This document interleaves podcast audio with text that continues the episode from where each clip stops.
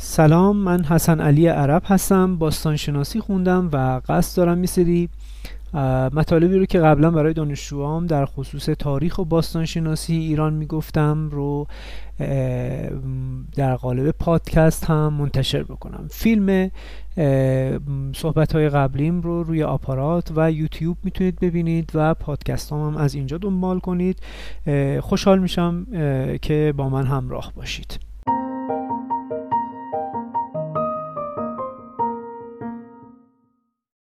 من امروز تصمیم دارم در خصوص تاریخ ایلام میانه بیشتر صحبت بکنم و یک گریزی هم به دوره جدیدتر یعنی دوره ایلام نو خواهیم زد. راجع به ایلام قدیم در جلسه پیش صحبت کردم و سلسله های آوان سیماشکی و سوکلماها رو نام بردیم که به چه ترتیبی اینها به قدرت رسیدند و قدرت رو در پادشاهی ایلام در دست گرفتن در سرزمین ایلام در دست گرفتن و در تاریخ نگاری سرزمین ایلام که شامل تقریبا نیمه جنوبی ایران میشه از دشت خوزستان به سمت شرق قسمت های میانی زاگرس مرکزی تا شرق فارس رو شرق نقطه های فارس رو در بر می‌گرفته سرزمین ایلام. و این حوزه سرزمینیش بوده حوزه نفوذش تا مناطق مرکزی فلات ایران هم کشیده می شده ما الواح آغاز ایلامی رو توی منطقه کاشان تو دشت تهران از سمت شمال از سمت شرق دور تا شهر سوخته نمونه های از اونها رو داریم. اگر اشتباه نکنم تو آسیای مرکزی یکی از نمونه از این الواح آغاز ایلامی به دست اومده در زاگرس مرکزی در کرمان تپه یحیی در زاگرس مرکزی گودین تپه در انشان تپه ملیان و محوت های مختلف اینها شناسایی شده. یعنی در واقع می‌خوام بگم که حوزه نفوذ فرهنگ ایلامی سراسر فلات ایران بوده ولی به لحاظ سرزمینی احتمالا قلمرو اونها محدود بوده به دشت خوزستان نیمه جنوبی زاگرس و تا شرق فارس امروزی و محدوده کرمان. یعنی ابتدای محدوده کرمان. خب ما تاریخ ایلام قدیم رو که صحبت کردیم یک بحثی داریم سر راجب اسطوره هایی که در سرزمین ایلام رواج داره رایج هستن. این رو من عرض بکنم خدمتتون که تاریخ هر سرزمین رو که می‌خوایم بررسی بکنیم در ابتدا ناچار هستیم که تاریخ اساتیری اون رو هم یه نگاهی بهش بندازیم. بلحاظ اینکه اسطوره ها می‌برن ما رو عقبتر از اون زمانی که تاریخ شروع کرده به در واقع قلم انسان ها شروع کرده به نگاشتن تاریخ. اسطوره ها می‌برن ما رو فراتر از اونها. خیلی قدیمی تر از اونی که در واقع قلمی شروع به نگارش بکنه. اسطوره ها به مرور داستان ها و اسطوره ها شکل گرفتند و در واقع اگر یک سرزمینی سرزمین بوده باشد و دیرینگی و کهنگی داشته باشد قطعا باید اسطوره های عمیقی هم در اون سرزمین وجود داشته باشه. خب نمونه و مثال اون سرزمین خودمون ایران هست که ما می‌بینیم که چه اسطوره های غنی در ایران وجود داره و در واقع نقطه اتصال فرهنگی یا نقطه اتکای فرهنگی هستن این اسطوره در سرزمین ایران منتهای مناطق ما کسی مثل فردوسی نداشتیم که بیاد اسطوره های سرزمین ایلام رو در یک دوره جمع آوری بکنه و اونها رو در یک قالبی گردآوری کنه و امروز ما به اون دسترسی داشته باشیم. شاید هم داشتیم از بین رفته. و آنچه که داریم. امروز این است که اطلاع زیادی از اسطوره ها نداریم. تنها یه سری آثار و شواهد باستان شناختی باقی موندن که ما از طریق این آثار باستان شناختی مثل تصویرهایی که روی صخره ها کنده شده و نقش برجسته های صخره هستند یا تصویرهایی که روی مهرهای سنگی، سفالی، استخوانی یا مهرهای جنس های فلزی، جنس های مختلف روی مهرها تصویرهایی که ایجاد شده. یه سری اساتیر نمایش داده شده و یا روی سفال ها سفالینه هایی که هست در بعضی از جاها هم به نام هایی اشاره میشه که نشون میده که ما با یک سرزمینی روبرو هستیم که اسطوره های بسیار غنی داره. در میان اسطوره هایی که در سرزمین ایلام رواج داشته آنچه که ازش متوجه میشیم می‌بینیم که ایلامی ها بسیار انسان های مذهبی بودند و مذهب یک عنصر یک در واقع شاخصه عمده برای سرزمین ایلام محسوب می شده ایلامی ها نمادهای مختلفی رو در سرزمین ایلام به عنوان خدایان مورد پرستش قرار می‌دادند و از در واقع تصویرهایی که برای ما باقی مونده به نظر می‌رسه که با ترکیب یه سری تصویرهایی که در دنیای اون زمان بوده مذهب اونها قوت گرفته و ما می‌بینیم که در حدود هزاره چهارم قبل از میلاد ایلامی ها تصویر یک تصویر ترکیبی از حیوان و یک دیوسان رو ایجاد می‌کنند و در واقع این به عنوان یکی از خدایانی قلمداد میشه که مورد پرستش قرار می‌گیره. قسمتی از این دیفسان ناشناخته است در دنیایی پیش از تاریخی در واقع وجود داشته و امروز میاد این به در واقع به نقش تبدیل میشه. خب ما اگه بخوام قبل تر از این رو حساب بکنیم یه مقدار برامون کارمون سخت میشه. کلا انسان ابتدا برای تصویر کردن چیزهایی که در اطرافش می‌بینه ابتدا یک از یه سری خط و خطوطی استفاده می‌کنه. بنابراین ما می‌بینیم که برای نمایش دادن کوه ها نمیاد کوه ها رو با اون شکل و شمایلی که امروز داریم نمایش بده. از یک هشت هایی هشت, هشت فارسی کنار همدیگه مثلا قرار میده. این میشه کوه از نظر یک انسان پیش از تاریخی.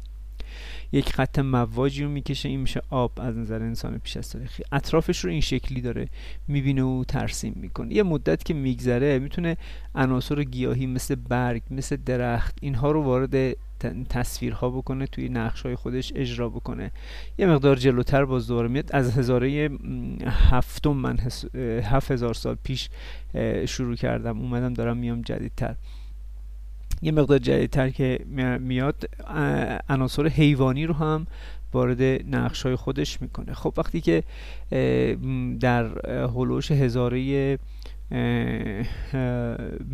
چهارم پنجم و چهارم در واقع فراگیر میشه تصویر انسانی. یعنی در واقع انسان در این موقعیت زمانی به خودش نگاه کرده برگشته داره به خودش میاد به خداگاهی رسیده. یعنی یک بخشی از اون خداگاهی خودش تکمیل شده و به این نتیجه رسیده که من می‌تونم انسان اطرافیان خودم هم ترسیم بکنم اینها رو هم نقش ببندم و با دیگران تلفیق با, با دیگر عوارض طبیعی و جغرافیایی تلفیقش کنم. انسان رو در کنار حیوانات بکشم در کنار کوه و در حال شکار و در حال کار باغبونی و این مسائل این شکلی بکشم. خب این مقدمه رو گفتم برای اینکه برسیم به اینجایی که وقتی که انسان وقتی که یک نقشی از حیوان و دیوسان میاد اجرا میشه انسان یک سیر تکامل ذهنی خودش رو گذرونده به یک آگاهی رسیده.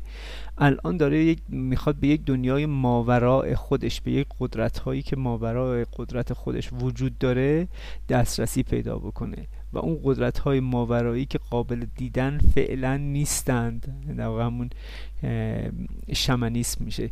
قدرت های ماورایی که نیستن ولی تاثیر دارن روی زندگی. اینها رو باید به یه ترتیبی در اختیار خودش بگیره. یکی از روش هاشون همین داستان ها و اسطوره ها هستند. این اسطوره هایی که به مرور در این جوامع ساخته شدند و ایجاد شدند. فکر می‌کنم دو سه اسلاید قبلتر هم راجع به این صحبت کردیم که وقت اضافه ای که آدم ها داشتن در دوره های پارین سنگی چیکار می‌کردن؟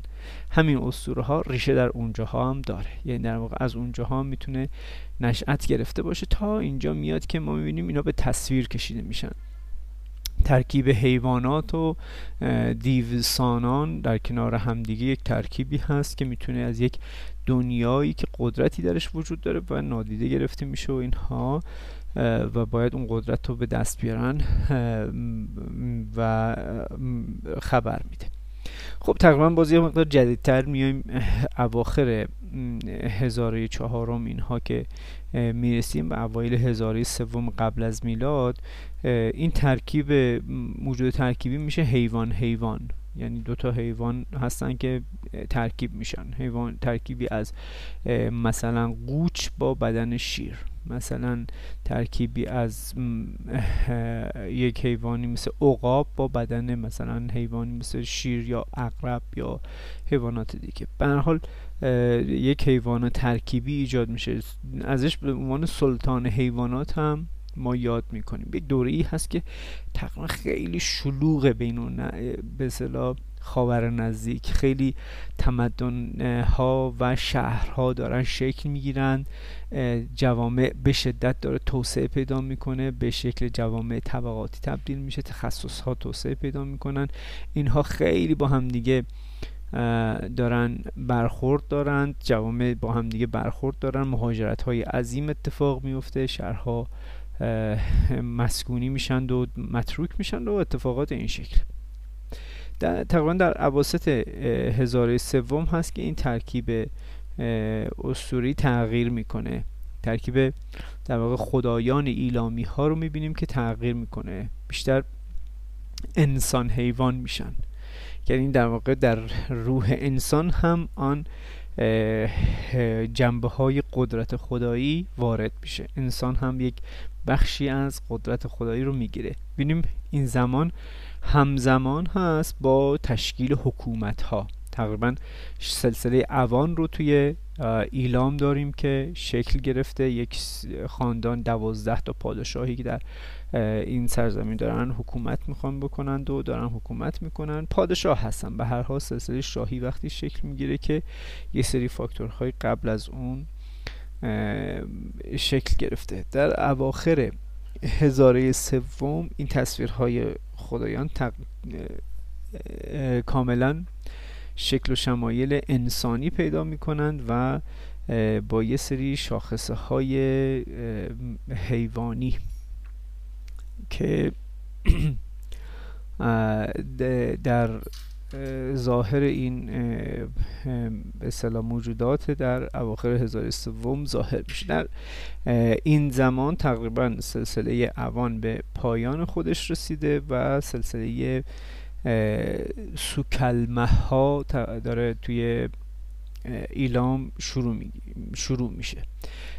از زمانی که خب انسان ها حکومت رو ساختن یه مقدار تغییراتی هم در خودشون ایجاد شده. انسان هایی که تا دیروز از قدرت های طبیعی میترسیدند امروز به, به دلیل به دست آوردن اون قدرت های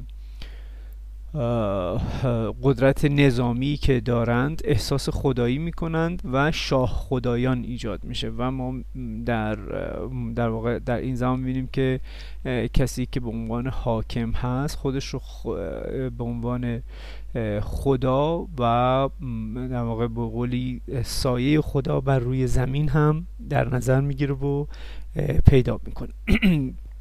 اما در نیمه دوم هزاره دوم این دیدگاه های ای تبدیل میشه به کوچکتر شدن. خدایان با هم ازدواج می‌کنن ادغام میشن و کوچکتر میشن. این خدایان با هم ازدواج می‌کنن فرزند اونها ترکیبی از اون دوتا خدای قبلی است و اینها در, در واقع فرزندشون هم میاد خدا میشه و قدرت خدایان قبلی رو داره و کم کم این قدرت خدایان در, خدا در تعداد کمتری از خدایان کاهش پیدا می‌کنه و میاد یعنی در, اون در درون اونها قرار می‌گیره. نمونه اونها هومبان هست. ما این زمان زمانی هست که در دوره ایلام به دوره ایلام میانه می‌رسیم. می‌خوایم راجع بهش صحبت بکنیم. تقریبا تو اواسط هزاره دوم قبل از میلاد حدود 1500 قبل از میلاد یک فردی به نام کیدینو در ایلام قدرت رو در دست می‌گیره که این فرد یک بعد اون پنج پادشاه دیگه هم به قدرت می‌رسن که ما به خاطر اینکه نفر اول اونها کیدینو هست به نام خاندان کیدینوها میشمریم و این خاندان کیدینوها در واقع سرآغاز سلسله ایلام میانی میشن توی من توی مثلا ایلام و پس از سوکلمه ها هستن که قدرت رو در دست می‌گیرن. اینکه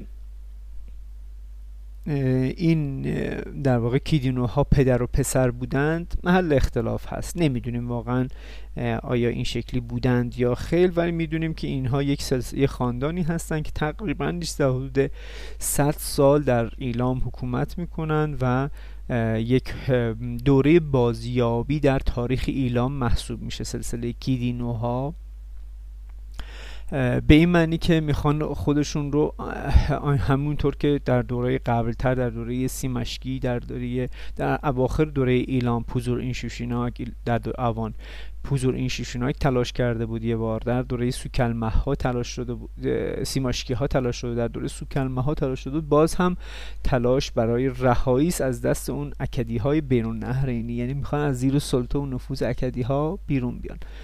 یکی از اتفاقاتی که اینجا میفته روی روی برگرداندن در واقع کیدینوها به سمت شرق هست. خودشون رو دیگه شاه شوش و انشان مینامند. پیشتر هم این اصطلاح استفاده شده بود. ولی دیگه از اینجا فراگیر میشه. همه پادشاهانی که دیگه به قدرت می‌رسن پادشاه شوش و انشان هستند. و خودشون رو پادشاه این سرزمین های گسترده می‌دونن. علاوه بر اینکه در سرزمین خوزستان کارهای عمرانی عمومی انجام میدن در سرزمین انشان هم همین اتفاقات داره میفته در ملیان تل ملیانه که در تقریبا 48 کیلومتری شیراز قرار گرفته توی دشت مرو دشت و شهر بیزا خب در این زمان اگر بخوام اون نگاه اسطوره‌ای ببینیم خدایان دارن تعدادشون کم میشه و قدرت اونها در یکی از اونها خلاصه میشه و ادغام میشه تعداد خدایان کمتر ایجاد میشه. در این دوره خب دلیلش رو دقیق نمی‌دونیم ولی به نظر می‌رسه که شوش یه مقدار از اون وضعیت آبادانی که داشته کاهش پیدا می‌کنه و جمعیتش کاهش پیدا می‌کنه. یه مقدار جنوبی ترش در ده کیلومتری جنوبی تر شوش یه شهر جدیدی رو ایجاد میشه. فردی به نام تپتی اهر که احتمالا آخرین پادشاه از کیدینوها بوده میاد توی این شهر. یک محل و منطقه هست به نام هفت تپه هفت تپه امروز به نام هفت تپه مشهور هست که ده کیلومتر جنوب شوش میشه میاد اینجا یک شهری رو بنیان می‌ذاره بنا می‌کنه و یه مقدار جمعیتی رو در داخل خودش قرار میده. خب این شهر می شهر عمومی بوده توش تعداد خیلی زیادی الواح گلی به دست اومده و اشیاء دیگه که نشون میده که در زمان خودش تقریبا آبادانی خوبی به دست آورده. شهر نامی که احتمالا در دوره باستان داشته کبناک بوده و در واقع این محل محلی بوده که احتمالا آرامگاه شاهان سلطنتی شاهان هم محسوب می شده شاهان ایلامی این دوره و با داشتن یک زیگوراتی در داخل این شهر مناسک مذهبی اون هم به خوبی انجام می شده خب از دوره ایلام میانی از دوره کیدینوها تقریبا تپتی اهر معروف ترین اونها محسوب میشه و ما با بنای هفت تپه مواجه هستیم که مقبره که در اون تعداد 22 تا اسکلت انسانی به دست اومده. نشون میده که یکی از مقبره هایی است که ارزش اهمیت خیلی زیادی داشته. یکی از اولین تاق هایی که در دنیا می‌تونیم بگیم که وجود داره در این مقبره زده شده تاق بسیار تاق پیشرفته ای هست و یعنی در واقع ارز ارزی که تاق پوشش داده خیلی زیاد هست و به خوبی اجرا شده. بنابراین به نظر می‌رسه که یک تکنیک معماری پیشرفته در دنیای ایلام بوده.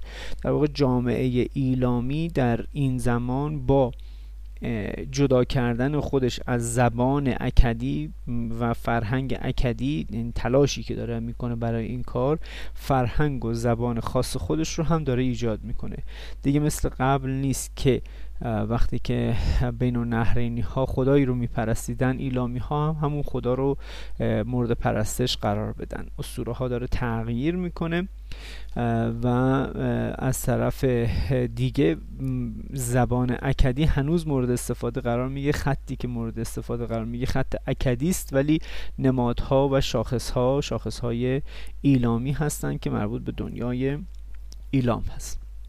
خب یه مقدار جلوتر در هلوش دویست سال طول می‌کشه از 1400 تا تقریبا 1150 هزار یک 1200 150 قبل از میلاد یک در واقع دودمان یا خاندان دیگه در ایلام بر سر کار میاد به نام ایگهالکی ها ایگه هالکی ها هم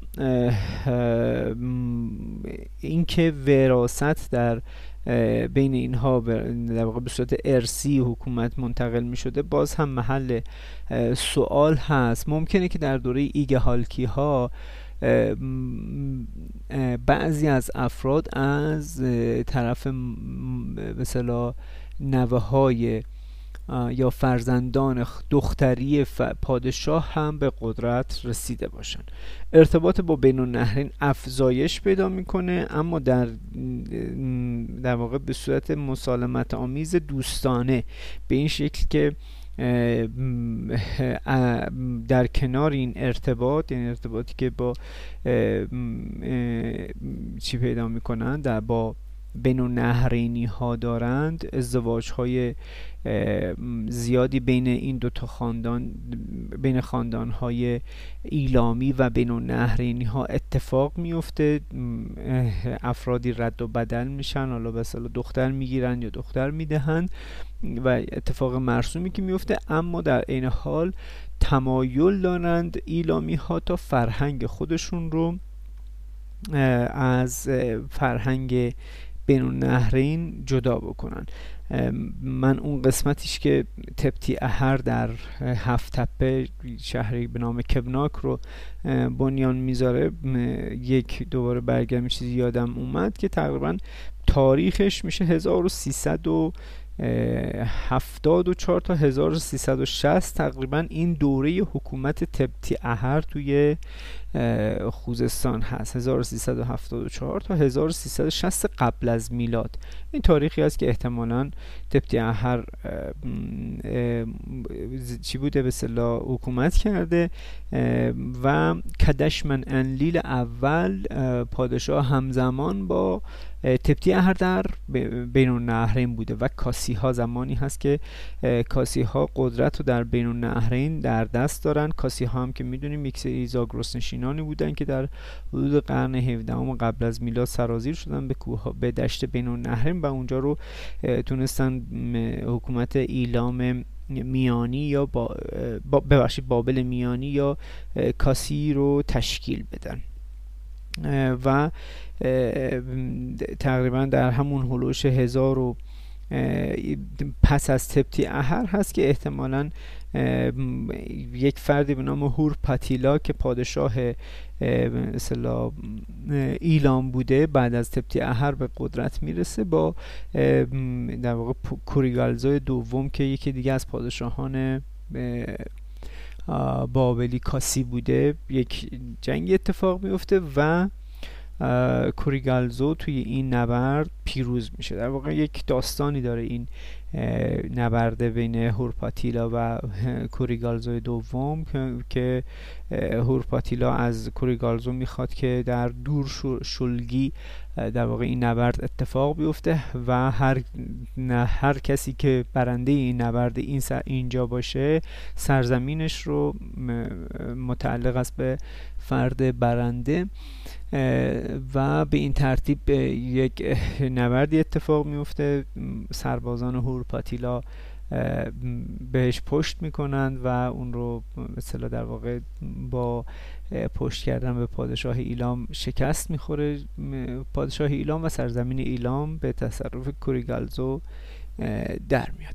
یه مقدار جدیدتر که میایم سلسله ایگهالکی ها در واقع اینها هم تعدادی پادشاهانی بودند که گفتیم نسبشون با هم دیگه یه مقدار احتمالا نزدیکتر بودند. حتی اگر پدر و پسر نبودن شاید نوادگانشون به قدرت می‌رسیدن یا برادر. اصلا این در واقع وراست پادشاهی تو دنیای ایلام یه داستان خیلی جالب و جالبی داره.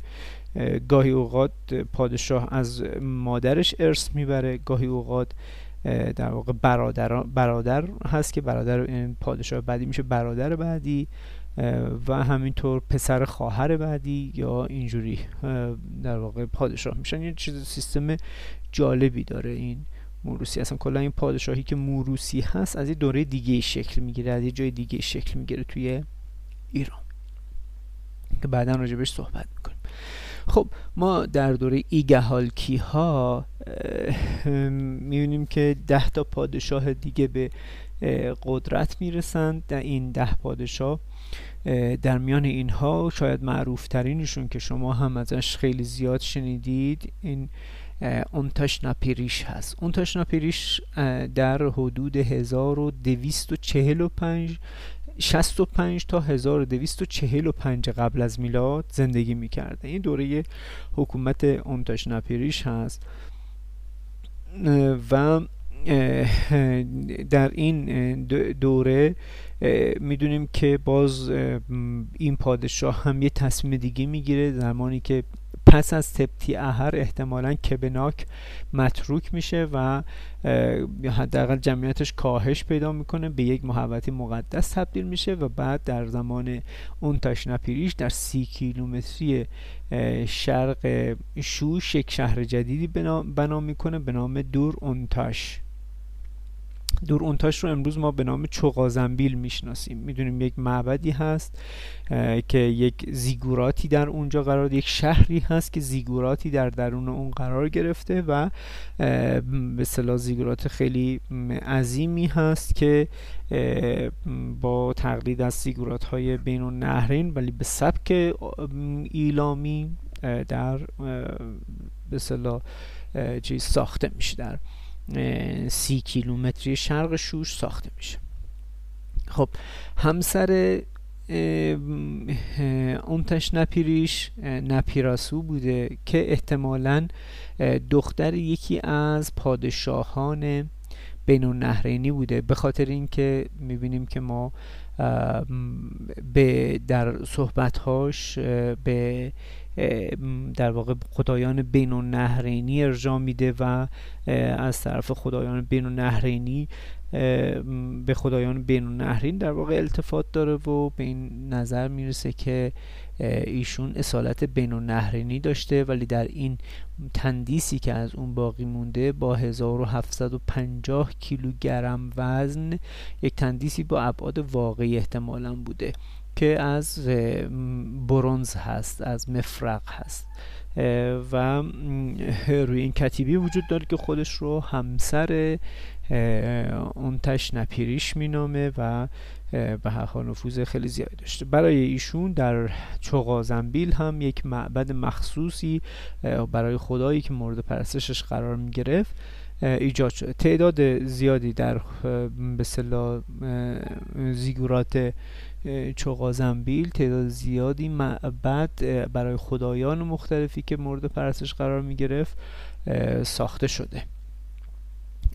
تصویرهایی که از معبد چوغازنبیل است. خب ما بعد از دوره ایگهالکی ها یک دوره دیگه داریم به نام دوره شتروک ها کلا دوره ایلام میانه دوره درخشانی در تاریخ ایلام هست. یعنی دوره یک دوره دوره پیشرفت دوره ای هست که می‌بینیم که پادشاهان ایلامی سری در سرها دارند. حالا چند مرتبه هم شکست های از بین نهرینی ها خوردن ولی می‌بینیم که قدرتشون خیلی زیاد هست. شتروک نهونته پادشاهی هست که یک از یک خاندان دیگه ای هست که قدرت رو در دست می‌گیره و شاهی می‌کنه.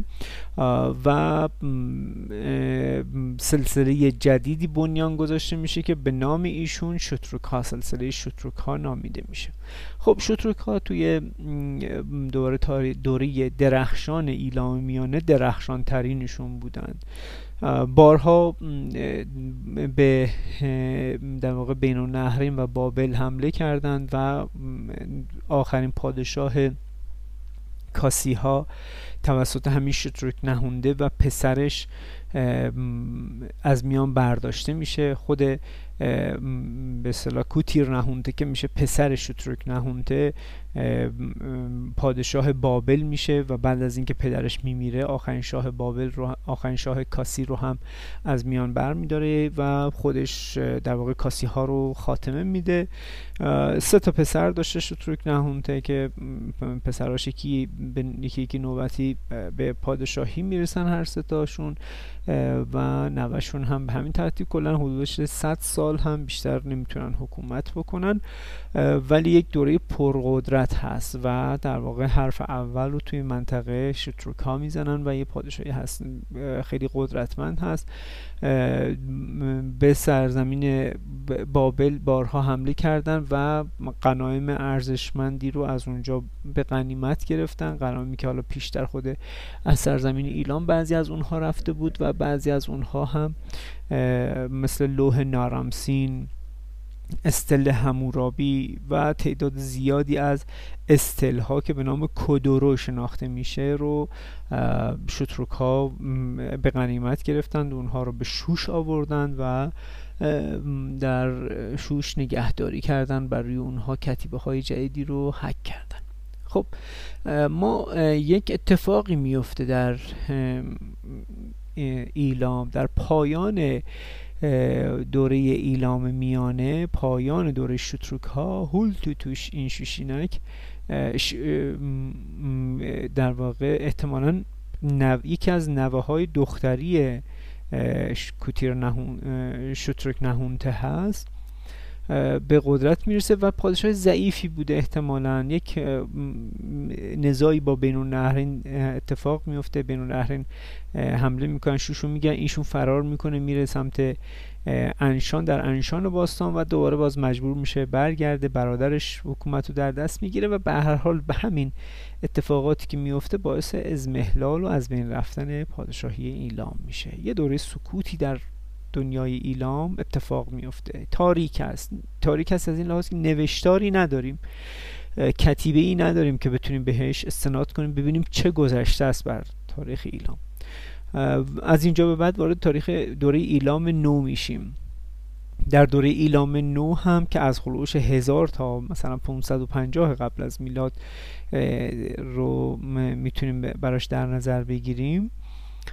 بعضی به سه قسمت بعضی به چهار قسمت تقسیمش می‌کنن. بنابر یافته های باستانشناسی به سه چهار قسمت تقسیم شد داده های تاریخی ما خیلی کم هستند داده های تاریخی اصلا یه دوره ای رو اصلا نمی‌تونه چیزی پیدا کنه راجبشون میاد تاریخ ایلام نو رو میگه از 700 تا 500 تا 600 قبل از میلاد رو بتون 646 قبل از میلاد رو بتونیم برایش در نظر بگیریم. چند تا پادشاه ایلام نو هستن. ولی خب یافته های باستان شناسی به ما چی میگه؟ یافته های باستان شناسی میگه که ایلامی ها در این زمان تحت تاثیر مثلا در واقع اون قدرت بین النهرینی ها متمایل شدن به سرزمین های شرقتر. یعنی در واقع پایتخت از شوش شوش همچنان شهر مهمی است. شهر مهم و مرکزی مرکز مهمی است. منتهای مرتب حکومت ها به صورت حکومت های محلی کوچکی در اومدن و مهاجرت کردن به سمت مناطق شرقی تر در جاهایی مثل بهبهان ایزه کولفرح در واقع والا این ایز در منطقه ایزه باغ ملک اون کولفرح در واقع این محلی است که نقش بر از دور ایلام نو هست در این محل ها موقعیت ها حتی منطقه زاگرس مثل منطقه پلدختر در اونجاها حکومت های محلی مجزایی رو تشکیل میدن که گاهی با هم متحد می شدن بر علیه پاداش بین النهرینی ها و اغلب بر علیه آشوری ها که در این زمان دیگه قدرت گرفتند و قوت گرفتند. یک جنگی هست اتفاق میفته در این دوره جنگی به نام حلوله. هست که ایلامی ها با ایلیپی ها که در کوه دشت مثلا لورستان مستقر بودن پایتختشون مرع بیشا نامیده می شده به همراه پارسوماشی ها که احتمالا در شرق در شرق خوزستان شوشان حضور داشتند نمی‌دونیم دقیقا در کدوم قسمت. احتمالا احتمالا از منطقه شمال خوزستان می‌تونیم در نظر بگیریم. تا همین فارس احتمالا در این محدوده قلمرو پارسوماش بوده که بعدا احتمالا تبدیل میشه به پارس که میشن هخامنشیان. با اینها یک عقد اتحادی میبنده. در سال 691 یک نبردی اتفاق میفته بر علیه سناخریب در با پادشاه آشور که در این جنگ این پیمان شکسته میشه و کاملا نابود میشن شکست می‌خورند. پادشاه پارسوماش مجبور میشه که پسرش رو به عنوان گروگان بفرسته به دربار آشوری ها الیپی ها شکست می‌خورن و ایلامی ها هم همینطور. در